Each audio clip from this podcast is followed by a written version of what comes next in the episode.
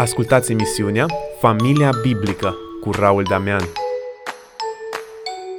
Bine v-am regăsit, dragi ascultători, la emisiunea Familia Biblică. Sunt Raul Damian, iar alături de mine este doamna Anda Mogoș, psihoterapeut și consilier creștin. Mă bucur că din nou pot să de vorbă cu dumneavoastră la această oră în care discutăm despre nevoile copiilor. Mulțumesc și eu pentru că m-ați invitat din nou. Este o bucurie să fiu aici. Vorbim despre nevoile copiilor în general. Care ar fi nevoile importante pe care le are un copil? Într-adevăr, e important să recunoaștem că și copiii au nevoi. Nevoile lor sunt cam aceleași ca ale unor adulți, dar în principal ei au nevoie să se simtă în siguranță, să se simtă valorificați și iubiți și să simtă că există un anumit control pe care ei îl au asupra lumii. Chiar dacă nu exercită ei controlul ăla, ei să simtă că lucrurile sunt sub controlul cuiva care este benevolent față de ei. Există un pericol în dreptul părintelui adult să se gândească e micuț, mănâncă mai puțin uh, decât mine, înseamnă că și nevoia lui emoțională e mai mică decât a mea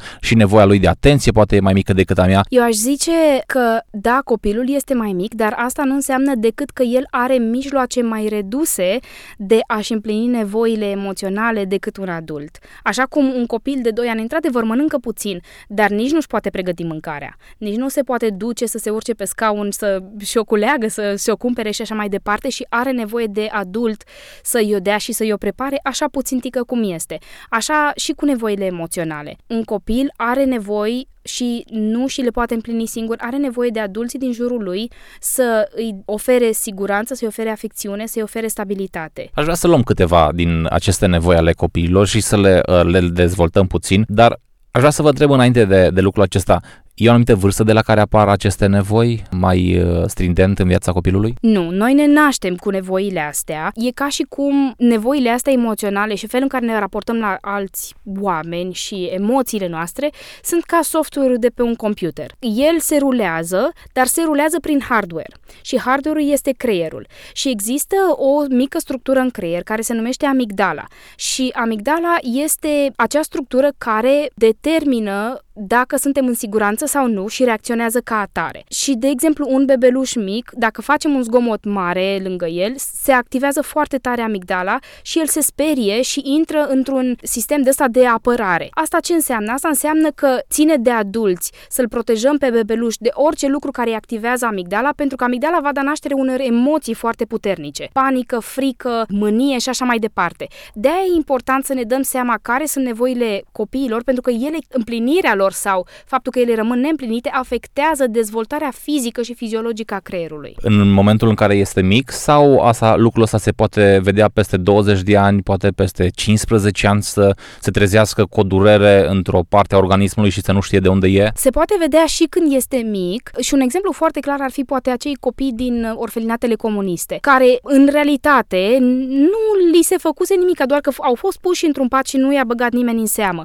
Și vedem că faptul că nu a avut contact uman, nu li s-a arătat afecțiune, a îngreunat însăși dezvoltarea lor fizică, da? A îngreunat uh, felul în care și-au dezvoltat vorbirea și așa mai departe. Deci împlinirea nevoilor emoționale îi transmite copilului că este în siguranță în lumea asta și și că nevoile lui fizice îi se poartă de grijă. Și atunci sunt foarte legate, împlinirea nevoilor emoționale este foarte legată de o dezvoltare fizică și fiziologică armonioasă a copilului. Deci dacă este neglijat în mod tragic de când este mic copilul, atunci se pot vedea semnele și când este mic. Dacă însă această neglijare sau neîmplinire a nevoilor este, să spunem, medie, atunci e posibil ca efectele să nu apară decât mai târziu. Dar cu siguranță emoțiile există de la naștere, încă dinainte de naștere. După cum spuneam, aș vrea să atingem câteva nevoi specifice și aș vrea, în primul rând, să discutăm despre nevoia copilului de a fi iubit. Da, o nevoie foarte importantă. Nevoie care, de fapt, lui îi transmite că va supraviețui și că este în siguranță pentru că este altcineva care atunci când el plânge vine și răspunde și răspunde cu blândețe și cu afecțiune. Noi părinții de multe ori numim asta manipulare. Poate să fie manipulare când copilul deja devine conștient și atunci când ne dăm seama că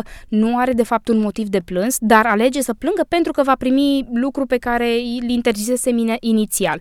Dar asta apare mult mai târziu, apare pe la 5 ani. Când un bebeluș plânge, înseamnă că el percepe o nevoie fizică, adică are nevoie, e foame, sau emoțională, e teamă. În momentul în care se răspunde cu prezența mamei la plânsul bebelușului, atunci se liniștesc structurile astea din creier care scanează tot timpul după pericol și spun suntem ok, figura asta de atașament care este tot timpul acolo a venit și de data asta înseamnă că totul e bine în lume. Înseamnă că cineva are grijă de noi. Și un lucru care este foarte important și aș vrea să, chiar dacă deraiez un pic de la subiect, realitatea este că prin aceleași structuri din creier care devin active atunci când ne relaționăm la părinții noștri, prin aceleași structuri din creier ne raportăm și la Dumnezeu. Deci dacă avem, dacă am avut un părinte care să fie echilibrat și care să ne arate o dragoste foarte statornică, dar în același timp ne-a spus și niște limite ferme, atunci noi o să avem acel punct de reper ca să putem să înțelegem cum este de fapt Dumnezeu. Tocmai de aceea, în unele familii,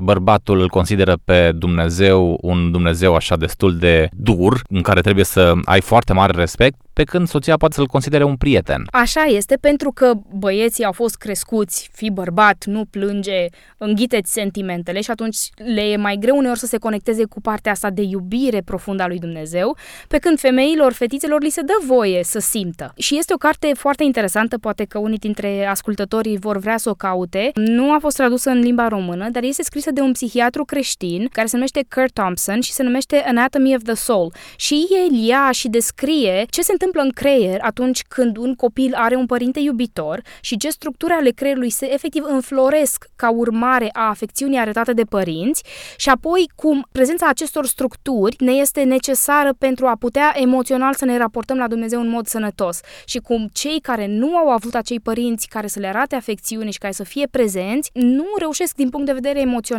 să se raporteze la Dumnezeu tocmai pentru că acele structuri sunt un pic atrofiate în creierul lor. Dacă vorbim despre nevoia aceasta de iubire, există posibilitatea excesului de iubire? Cred că nu există posibilitatea excesului de iubire, dar cred că poate să fie o iubire înțelea- înțeleasă greșit. Chiar mă gândeam la un moment dat la lucrul ăsta, pentru că dragostea e o valoare creștină așa de mare, cum putem să avem grijă ca soțul sau ca copiii noștri să nu devină un idol?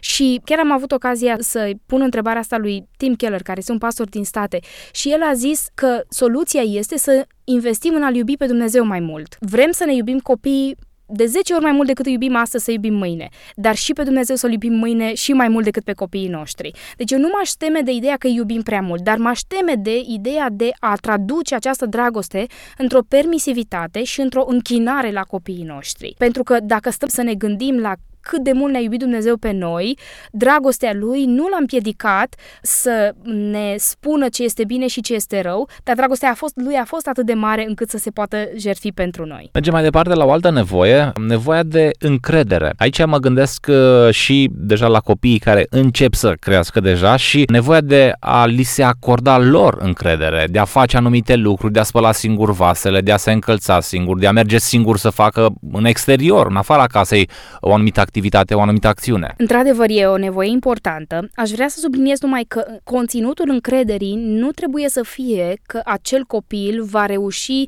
să facă sarcina respectivă perfect încă o dată. Pentru că dacă vorbim despre încredere, vorbim despre faptul că eu cred că tu vei face ceva, da? Dacă vorbesc, uh, eu am încredere în tine, înseamnă că eu cred că tu te vei comporta într-o anumită situație, într-un fel în care să fie bun. E, conținutul încrederii în copii nu trebuie să fie ideea că, ok, dacă îl trimis să spele vasele, le va face perfect, pentru că atunci nu o să putem niciodată să avem încredere în el. Dar trebuie să cred că, dacă îi voi da, el va putea să învețe.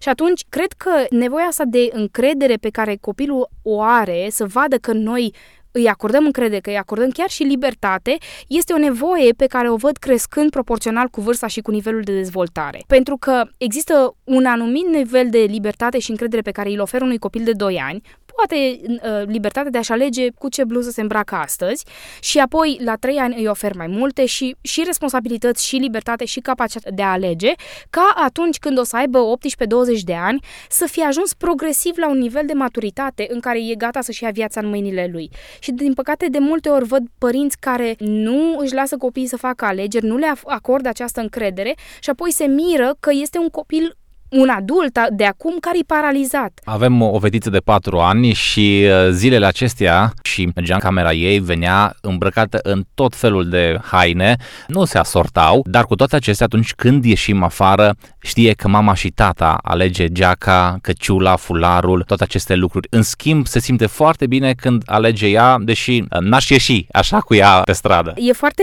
bun lucrul ăsta. Poate o sugestie pe care aș avea-o este să-i oferiți să aleagă dintre două opțiuni pe care le-au ales părinții. În felul ăsta, ă, și asta e, e o idee ă, de fapt foarte bună care se, se aplică la foarte multe lucruri.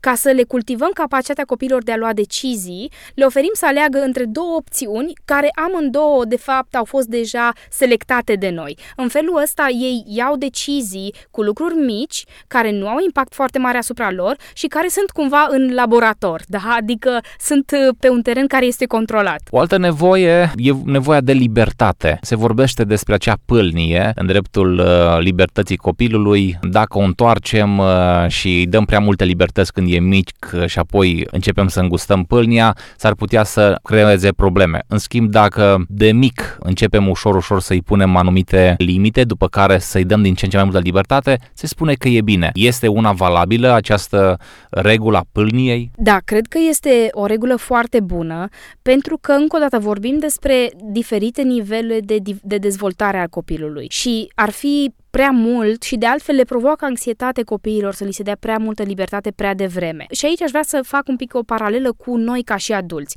Noi suntem liberi? Da, suntem liberi, dar în același timp, dacă nu mă duc la lucru, nu o să am bani, dacă nu am bani, o să ajung să trăiesc pe stradă, nu o să pot să-mi plătesc nimic. Pe de altă parte, dacă aleg, am opțiunea să aleg să-i dau cuiva în cap, dar apoi vor fi consecințe și atunci cumva trebuie să ne dăm seama că, ok, noi suntem liberi, dar în realitate suntem liberi să trăim după niște reguli. Și atunci atunci cumva asta trebuie să învățăm și pe copii, să nu învățăm că ei trebuie să se supună orbește, ci să, să învețe să citească care sunt limitele în fiecare situație și să se plieze pe ele într-un mod sănătos. Deci libertatea asta este, este un dar, este un lucru în care trebuie să creștem, dar pe care copiii trebuie să fie antrenați să știe să o gestioneze. Ce să facă un părinte care este teamă să-i dea libertate copilului? Pentru că de foarte multe ori există acest sentiment în uh, inima părintelui. Așa este. Ca un uh, părinte care mă identific uh, cu lucrul ăsta, pentru că am o predispoziție către anxietate și pentru că mintea mea funcționează pe da dacă se întâmplă nu știu ce, trebuie să-mi dau seama în primul rând că dacă aleg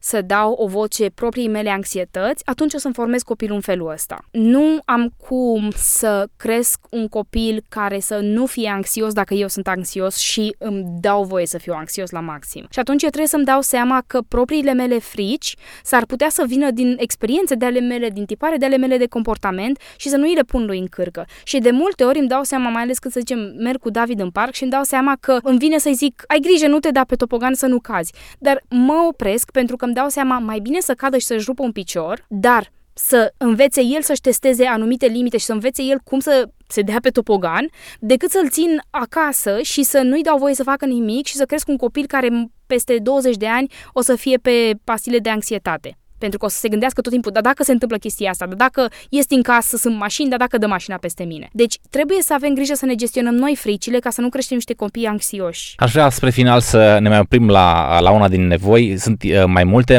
nevoia de a fi învățați. Copiii au nevoie de cineva mai mare decât ei care să le arate cum funcționează lumea. Nu ne așteptăm ca întotdeauna ei să fie foarte deschiși la învățătura pe care noi le-o dăm, dar trebuie să știm că uneori copiii cer cer lucruri diferite decât lucrurile de care ei chiar au nevoie. Pentru că copiii care au ei control și care nu primesc învățătura și părintele cedează și nu îi mai învață, sunt de fapt niște copii care suferă de o anxietate. Pentru că copilul se simte în siguranță atunci când știe că părintele e în control și el o să mă învețe. Deci chiar dacă copilul uneori nu are chef să fie învățat și nu are chef să îi se spună ce să facă sau de ce să facă un anumit lucru, noi nu trebuie să ne luăm după el și trebuie să înțelegem că el are nevoie de noi să fim ca un far pentru pașii lui. Dragi ascultători, alături de mine a fost și doamna Anda Mogoș, psihoterapeut și consilier creștin. Am discutat despre nevoile unui copil în general. În slujba Domnului Raul Damian.